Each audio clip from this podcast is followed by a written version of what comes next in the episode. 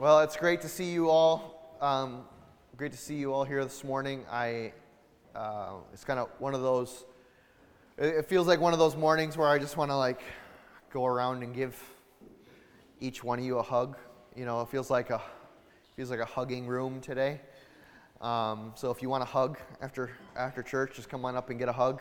Right? If you're not a hugger right now, that's okay. If you're just a fist bumper or if you're a wave across the room, that's okay too. Um, but if you want a hug, come get a hug. Um, it's uh, great to see you, and uh, we're, we're, if you're new here, if this is your first time, my name's Cameron. I'm the pastor here at Conduit, and nice to see you.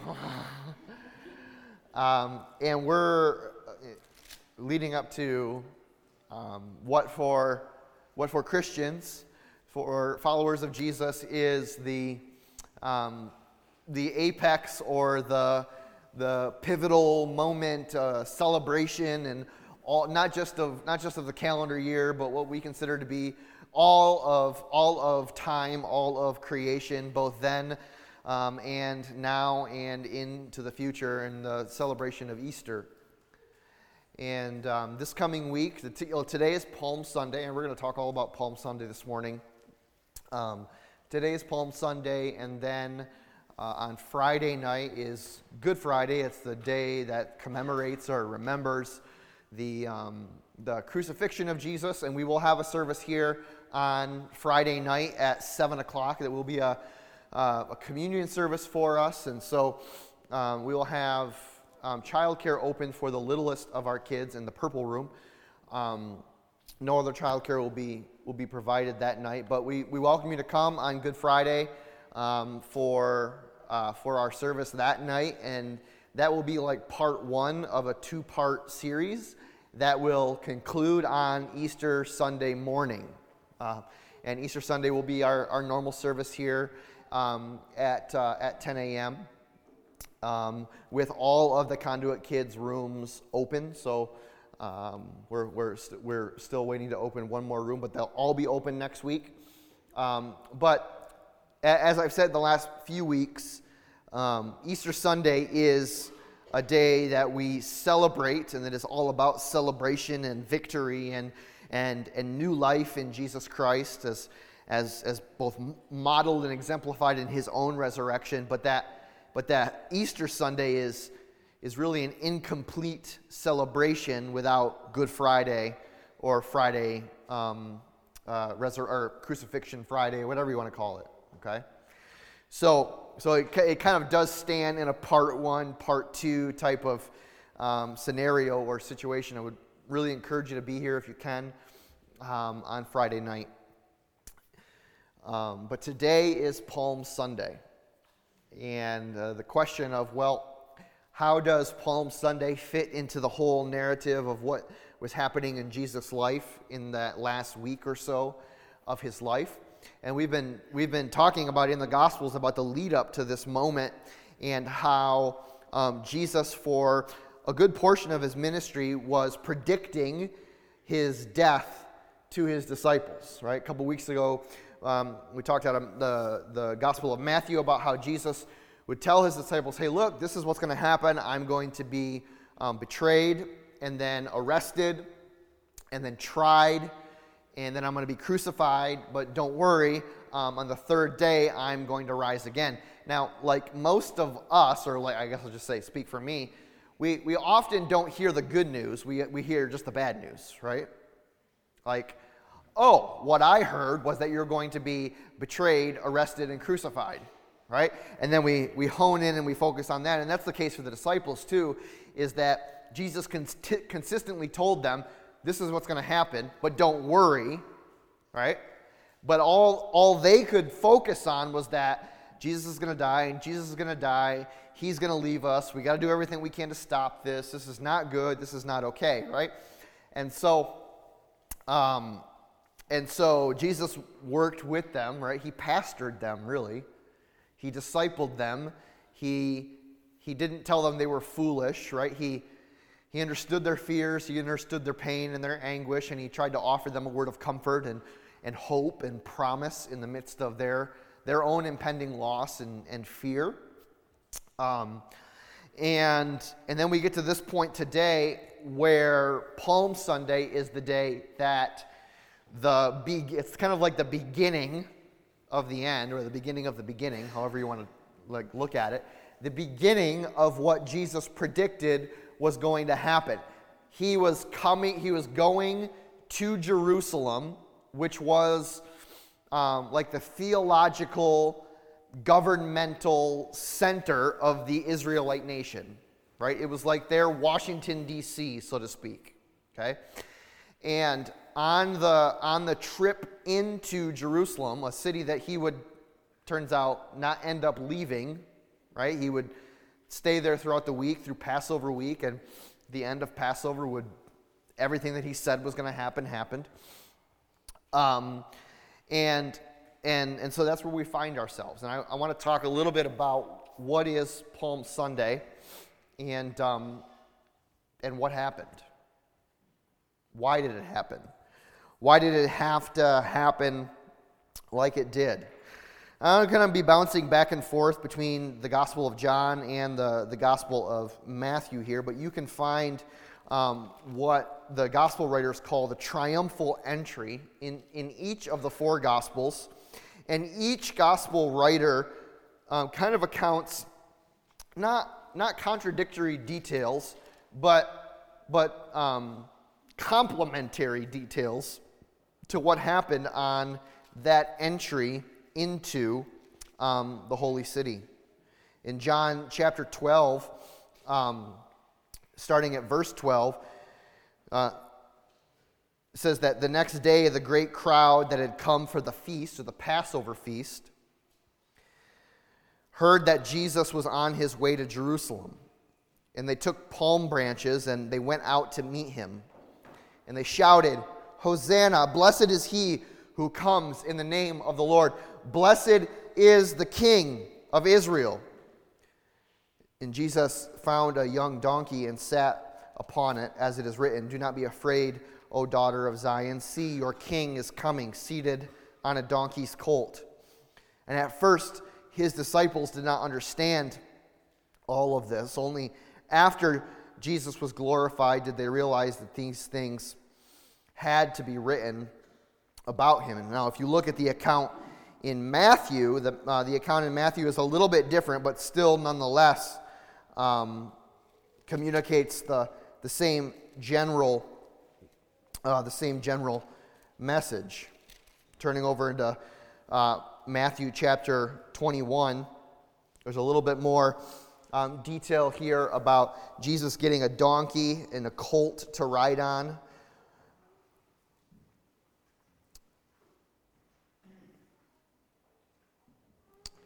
And in verse 4 of Matthew chapter 21, uh, he says, This took place to fulfill what was spoken through the prophet. Say, say to your daughter of Zion, See your king. Your king comes to you, gentle and riding on a donkey, on a colt, the foal of a donkey. And the disciples went and did as Jesus had instructed them. And they brought the donkey and the colt, placed their cloaks on them, and Jesus sat on them. And then a very large crowd spread their, spread their cloaks in the road, while others cut branches from trees and spread them on the road.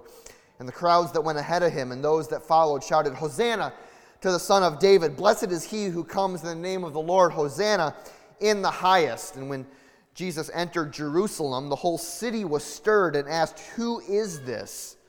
And the crowds answered, This is Jesus, the prophet from Nazareth in Galilee. And so there's this there seems to be this, this um, you know, pomp and circumstance existing around, or this environment of Jesus coming into Jerusalem for what was both the first time in his life and would be the last time in his life. And the question is well, why? Why was there all of this celebration? Why was all of, there all of this hubbub? Why were people doing something that was seemingly a little weird, um, taking palm branches, off, ripping them off of trees, and, and waving them in the air as Jesus was coming into the city, and, and, and proclaiming, Hosanna, Hosanna in the highest. Blessed is the King who comes in the name of the Lord. Blessed is the coming King of, of Israel. Why? What was significant about these? What was significant about this action? What was significant about the crowd's reaction to Jesus? Well, there are a few things that are important for us to notice and understand both historically about the time period that Jesus was in, but also about the ministry and mission and life of Jesus in comparison to what we often expect Jesus comes into our lives to do. And there was lots of expectations that this crowd of people had. And some of those people had expectations because they had been following around Jesus for a long period of time and they had they had seen him speak against the religious establishment. They had seen him do things that other religious leaders wouldn't do or couldn't do or hadn't done forgive sins, raise the dead, heal people from diseases, speak out in authority against the religious leaders, against the Roman government. And he was not like other he was not like other prophets. He was not like other teachers. He was not like other people that they had seen. And then of course he was predicting, I'm going to go into the holy city and this is what's going to happen. And you need to be aware of that and understand that. So there were a few things that were happening. First, you need to understand that the, that the, the background story of what's going on with the Jewish people at this time is that they had been um, oppressed or occupied, their holy land had been occupied by the Roman Empire for quite some time. And while the Roman Empire did many things in a governmental way and a technological way to like improve the world, they were also, they led with kind of this iron fist that, that Caesar was not just ruler, not just king, but that Caesar was in fact God. In fact, it was often it was often um, common for them to say that Caesar is Lord, supreme ruler, king over all, none higher than him. And so when, when people would say that Jesus was Lord, this was not just a theological statement, right? This was like a, this was a, an attack on or an insurrection against the most powerful military rule and government that has ever been before. That no, no, no, no, Caesar isn't king, Caesar isn't ruler, Caesar isn't Lord. This, this Jewish guy from Nazareth riding on a donkey, he's Lord, he's king. And so there was this, there's this background of like, of political instability and like if the Jewish people had enough power and had a leader, they would, if they could, rise up against the Roman government and and um, and and take back their holy land. And in fact, it wasn't without uh, it wasn't without precedent. About 150 years before Jesus was born, there was a man named Judas Maccabeus. Ever hear of the Maccabean revolt? Judas Maccabeus, who led a revolt against the occupying government of the Jewish people at that time, a group called the Seleucids. And um, Judas's nickname was Judas the Hammer. I mean, if you're going to have a nickname, it's not a bad one, right? Judas the Hammer. And Judas the Hammer was known for being a fantastic military um, strategist, but he was brutal. And he organized the Jewish people to rise up against the Seleucids, and he conquered the Seleucids. And in the victory parade um, of, the, uh, of Judas Maccabeus, the, the Jews who were in Jerusalem at that time took palm branches and waved them in a victory march at Judas's um, at his his re-entry into the city. And such a symbol was the palm branch at that time that Judas actually had palm branches stamped on the new currency for Jerusalem. And it was known for a long time, the palm branch, as a symbol of uprising, as a symbol of insurrection, as a symbol of the victory that the Lord had given the Jewish people to regain their homeland. And so when Jesus comes marching into this city, a city that was the theological, governmental, cultural center of the Jewish people. And they had some background about who Jesus was and maybe what he had come to do and what their history was. They saw this as an awesome opportunity to proclaim once again that our, look, finally, finally, finally, finally, our King has come. Take out the palm branches once again. Wave them in the air, just like Judas before him. This guy, Jesus, is coming. He's going to set us free from this oppression. Finally, he is going to be our king. He is going to be our ruler. Caesar isn't going to be ruler anymore. And they yelled this phrase Hosanna! Hosanna in the highest. This word, Hosanna,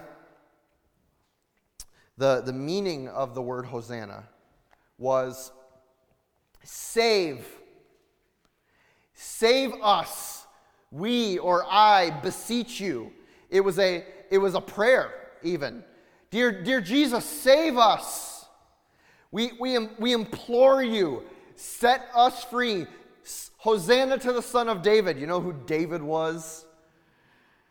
In Jewish history, the most powerful military ruler and king that the Jewish nation had ever known, right? So when they say, Save us, O son of the great and powerful military leader, their expectations were being set. They were, they were stating very clearly what they anticipated Jesus would do when he came into the city. Now, what are some of the other things that he, they said? Well, Hosanna to the Son of David. Blessed is he who comes in the name of the Lord. Hosanna in the highest. All of these things that they were saying were not without also some sort of precedent. See, these had existed, these sayings or these, um, these pronouncements had existed in, the, in, in Israel or for the Jewish people for centuries. In fact, they existed all the way back to David, the great military ruler and king of the Jewish nation. In Psalm chapter 118, right, we see some of these, uh, we see some of these um, some of these sayings in Psalm 118. And it's a, it's a long psalm, so we're not going to read it all. But to give you somewhat of a picture, you have your Bible, you can go to Psalm 118. And let's look at a few, um, a few key verses here. Now, Psalm, Psalm 118 was known as a royal psalm. Okay? That means that it was um, for the purpose of celebrating an accomplishment of the king. Uh, we believe that it was written by David, King David, at the time. And David wrote things in Psalm 118, in verse 7 The Lord is with me, He is my helper. I will look in triumph on my enemies. And then David look, or and then as David continues to write here, verses like 10 through 16. All the nations surrounded me, David said. But in the name of the Lord, I cut them off. They surrounded me on every side, but in the name of the Lord, I cut them off. They swarmed around me like bees, but they died out as quickly as burning thorns. In the name of the Lord, I cut them off. I was pushed back and about to fall, but the Lord helped me. The Lord is my strength and my song. He has become my salvation. Shouts of joy and victory resound in the tents of the righteous. The Lord's right hand has done mighty things. The Lord's right hand is lifted high. The Lord's right hand has done mighty things. And down to verse 26, we see the, the part of Psalm 118 that the crowd was chanting at the coming in of Jesus. Blessed is he who comes in the name of the Lord. From the house of the Lord we bless you. The Lord is God, and he has made his light shine upon us with bows or bows in hand. Join in the festal procession up to the horns of the altar. Psalm 18 was known as a royal psalm that was sung in thanksgiving for victory. And specifically, at the end of the chapter here, in verses 19 through 29, it was like um, it was instructive as to how the, how the crowd was to celebrate the victory that the king had won when the king was coming back into his capital city. With bows in hand, joined the festal procession up to the horns of the altar, giving thanks. Blessed is he who comes in the name of the Lord, for his deliverance has been great to us. And so, and so the, all of these people were, were, were like hanging on the words of Psalm 118. Oh, look, the king is coming into, into the city and he's coming in he's coming in victory and he's coming in he's coming in power. And this is the moment that we've all been, been waiting for and finally the romans are going to be overtaken. How do we celebrate victory? Quick grab the palm branches lay out the cloaks. Our king is coming into the city. Hosanna in the highest. Save us lord. Our time is finally come this was like the energy that was surging through this crowd. To add on top of it all, the crowd in Jerusalem was up to five times larger than it normally is because this was during the most um, uh, holy celebration in all of nation of Israel is Passover. For Jewish people, even Jewish people today, their most holy holiday is Passover. It was the commemoration and memory of when um, the Holy Spirit of God passed over the homes of the Egyptians, killing the firstborn of every home that was not, that the doorposts were not drenched in the blood of the sacrificial lamb, right? And that, and that Pharaoh of Egypt finally said, Okay, I've had enough.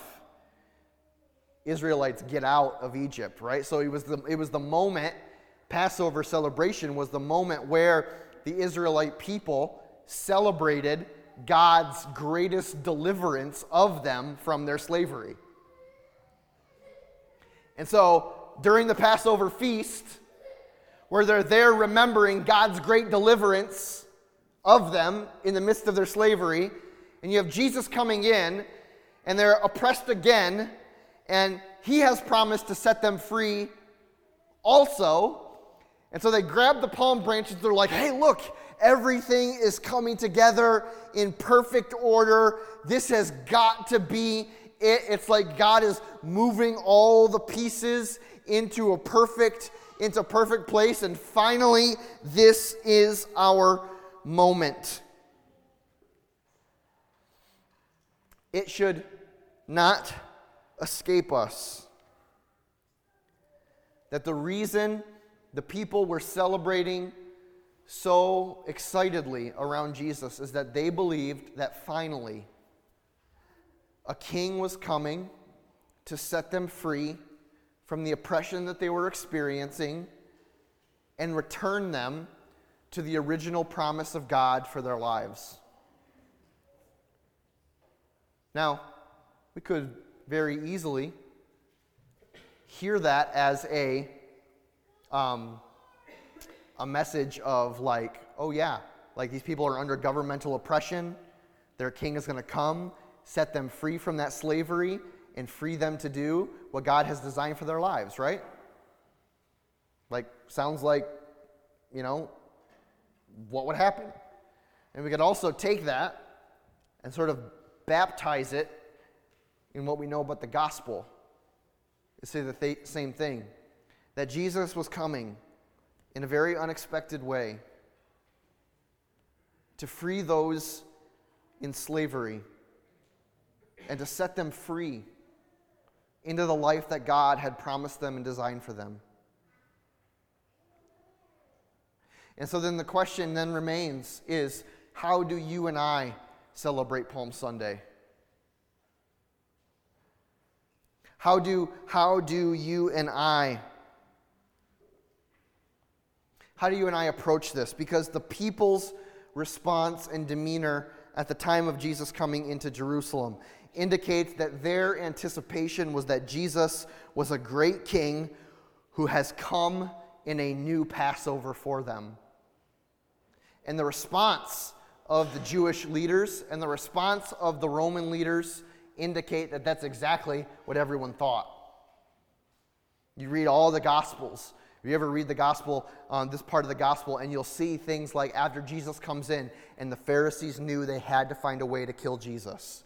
And the Roman Empire, um, they, they were asking who this Jesus of Nazareth with, and they pulled him in front of Pontius Pilate, and they pulled him in front of Herod, like, no, you tell us who you are, you tell us what your plans are. Not because they necessarily wanted to thwart the redemptive plan of God. They weren't thinking in that way at all. They saw Jesus as some kind of political insurrectionist who was challenging their seat of power, who was challenging their authority, who was challenging the authoritarian rule that they had on everyone. Jesus came not just in a way to set us free spiritually, but he came in direct opposition to the worldly way of being in authority over people, coming over top of them and ruling them with an iron fist. So if the if the the common like belief was that Jesus was coming into the city to be some like political or military ruler or leader. And we see that by everything that we've talked about so far. What, if that's not true, then what is the reality?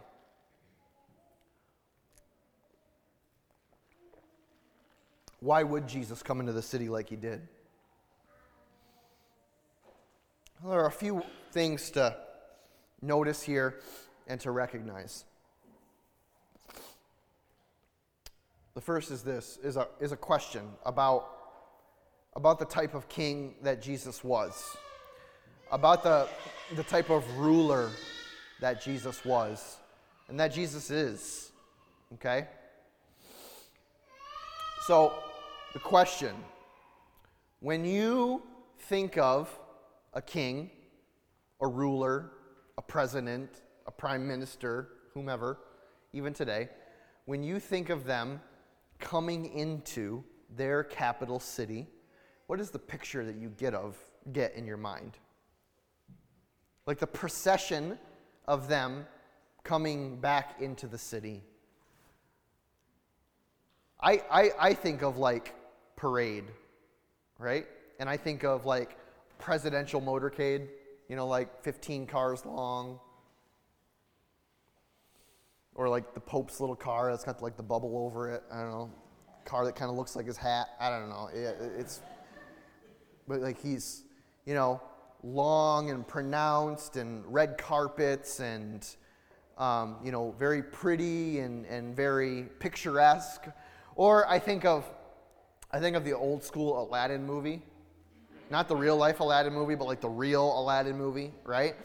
And where Aladdin tells the genie that he wants to be made a prince to get Jasmine's attention, right? And so, and so immediately, like the genie creates this large processional of like prince-like pomp and circumstance to come into the city elephants and monkeys and camels and horns and people waving flags right like this this grand entrance into the city to show everyone who was watching how important, how opulent, how, how rich, how significant this prince or this king is. Is that the picture that you get in your mind? You think about like kingly processions? I mean, I think most people does. So now compare that to the way in which Jesus chose to come into the city. He tells his disciples, Go and find me a donkey. Now, all jokes aside, donkeys are really stinking cute, right? But they are a far thing from a kingly steed, right? They look nothing like an animal that a king would hop up on and ride into his holy and capital city in anticipation of military victory. Like, doubtful that would have been very intimidating to the Roman legions. Here comes the Jewish guy riding a donkey, right? Now, it's funny to think about and it's funny to talk about, but, but the symbolism behind what Jesus did here indicates something very crucial about him is that he is not like other kings. That Jesus is not like other rulers, not just then, but now. Jesus is not like other presidents.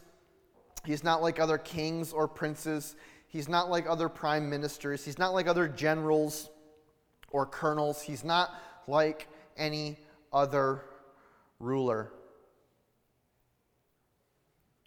Jesus comes in gentleness and humility. Jesus comes without much, um, without much fanfare or pomp and circumstances. Jesus comes in on a donkey, somewhat un, not somewhat unassuming, absolutely unassuming. Probably um, most clear is this point that I want you to get. So Jesus comes so unlike we often expect him to come. Remember that. Remember that for a moment. Hold on to that. But it is not necessarily indicative of his true or divine worth. Right? It's not as if we're worshiping a Savior, following a king or a general who is only worthy of riding on a donkey. You see, there is a, there is a difference between a, between a king who only has a donkey to choose from and who willfully chooses a donkey. There is a difference between a leader who willfully chooses a path of humility and who willfully chooses the most outrageous entrance he can imagine. Jesus is not just like some other king. Because understand this while Jesus rode into his city, Jerusalem is his city. When Jesus rode into Jerusalem on a donkey, it is not indicative of the way that he will always ride into his city. You see, because here's the thing is that Jesus chooses how he enters your life. Jesus chooses how he enters my life. And in this moment, Jesus chose to ride into the holy city on a donkey, gentle, humble, um, like destroying all expectations about what kind of king, what kind of ruler, what kind of savior, what kind of leader he will be. But I will tell you this the next time that Jesus rides into the holy city, it will not be on a donkey. Because Jesus chooses how he comes, right? And, and um, John, the Apostle John, um, in, his, in his vision that we know as Revelation, speaks very clearly about how Jesus rides into the holy city the next time he rides into the holy city, which is to come. We are waiting for that. It could happen now. You know, like it could happen any second, right? Jesus chooses that. So that we know that we are not, we do not serve a, a, a weak king. We do not serve a king who only had a donkey to choose from. We do not serve a king who is somehow subservient to the whims of other kings or kingdoms or, or leaders or rulers or princes or generals. We serve the king above all kings. Revelation chapter 19 speak to, speaks to us about how Jesus comes into the holy city the next time he comes into the holy city. And John, here, who is receiving this vision from the Lord, writes it like this.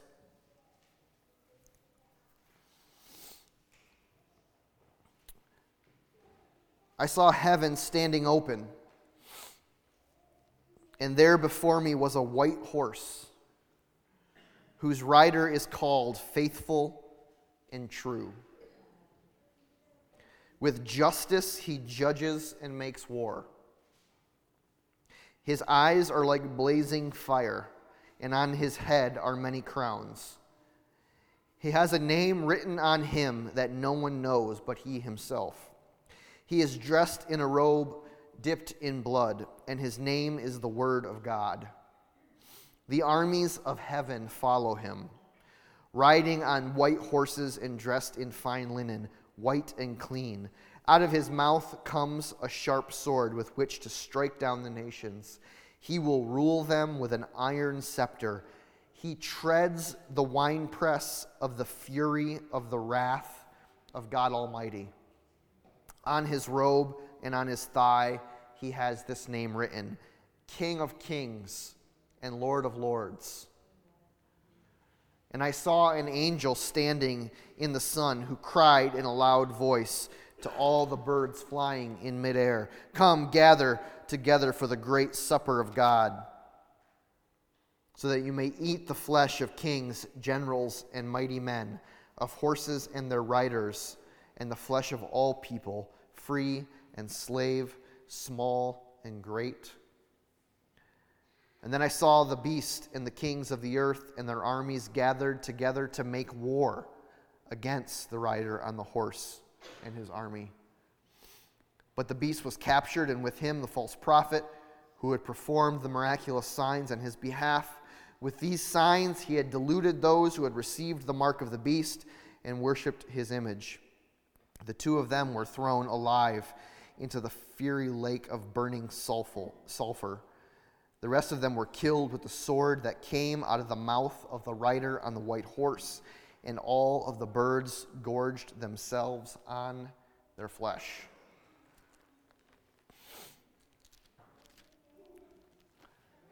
So, um, there is a time that Jesus comes in gentleness.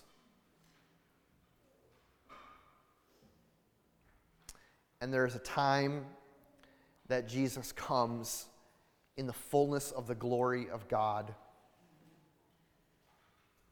which is so, um, so starkly communicated here that it's almost uncomfortably scary.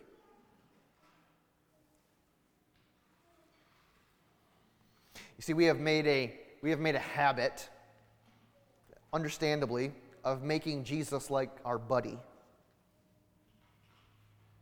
Like he's like buddy Jesus, like friend Jesus, right? And is he, in, is he a friend? Indeed.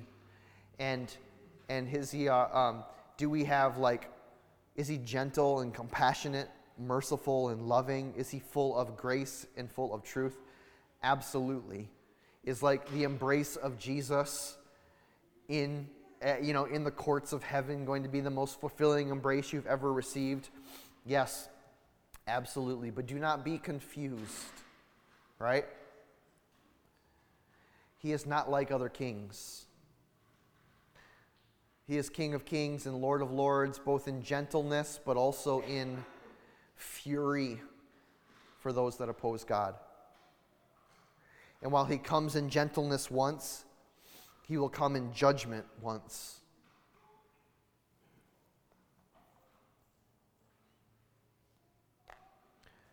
So, Jesus coming in on a donkey is indicative of the type of um, kingship that he would, receive, he, would, he would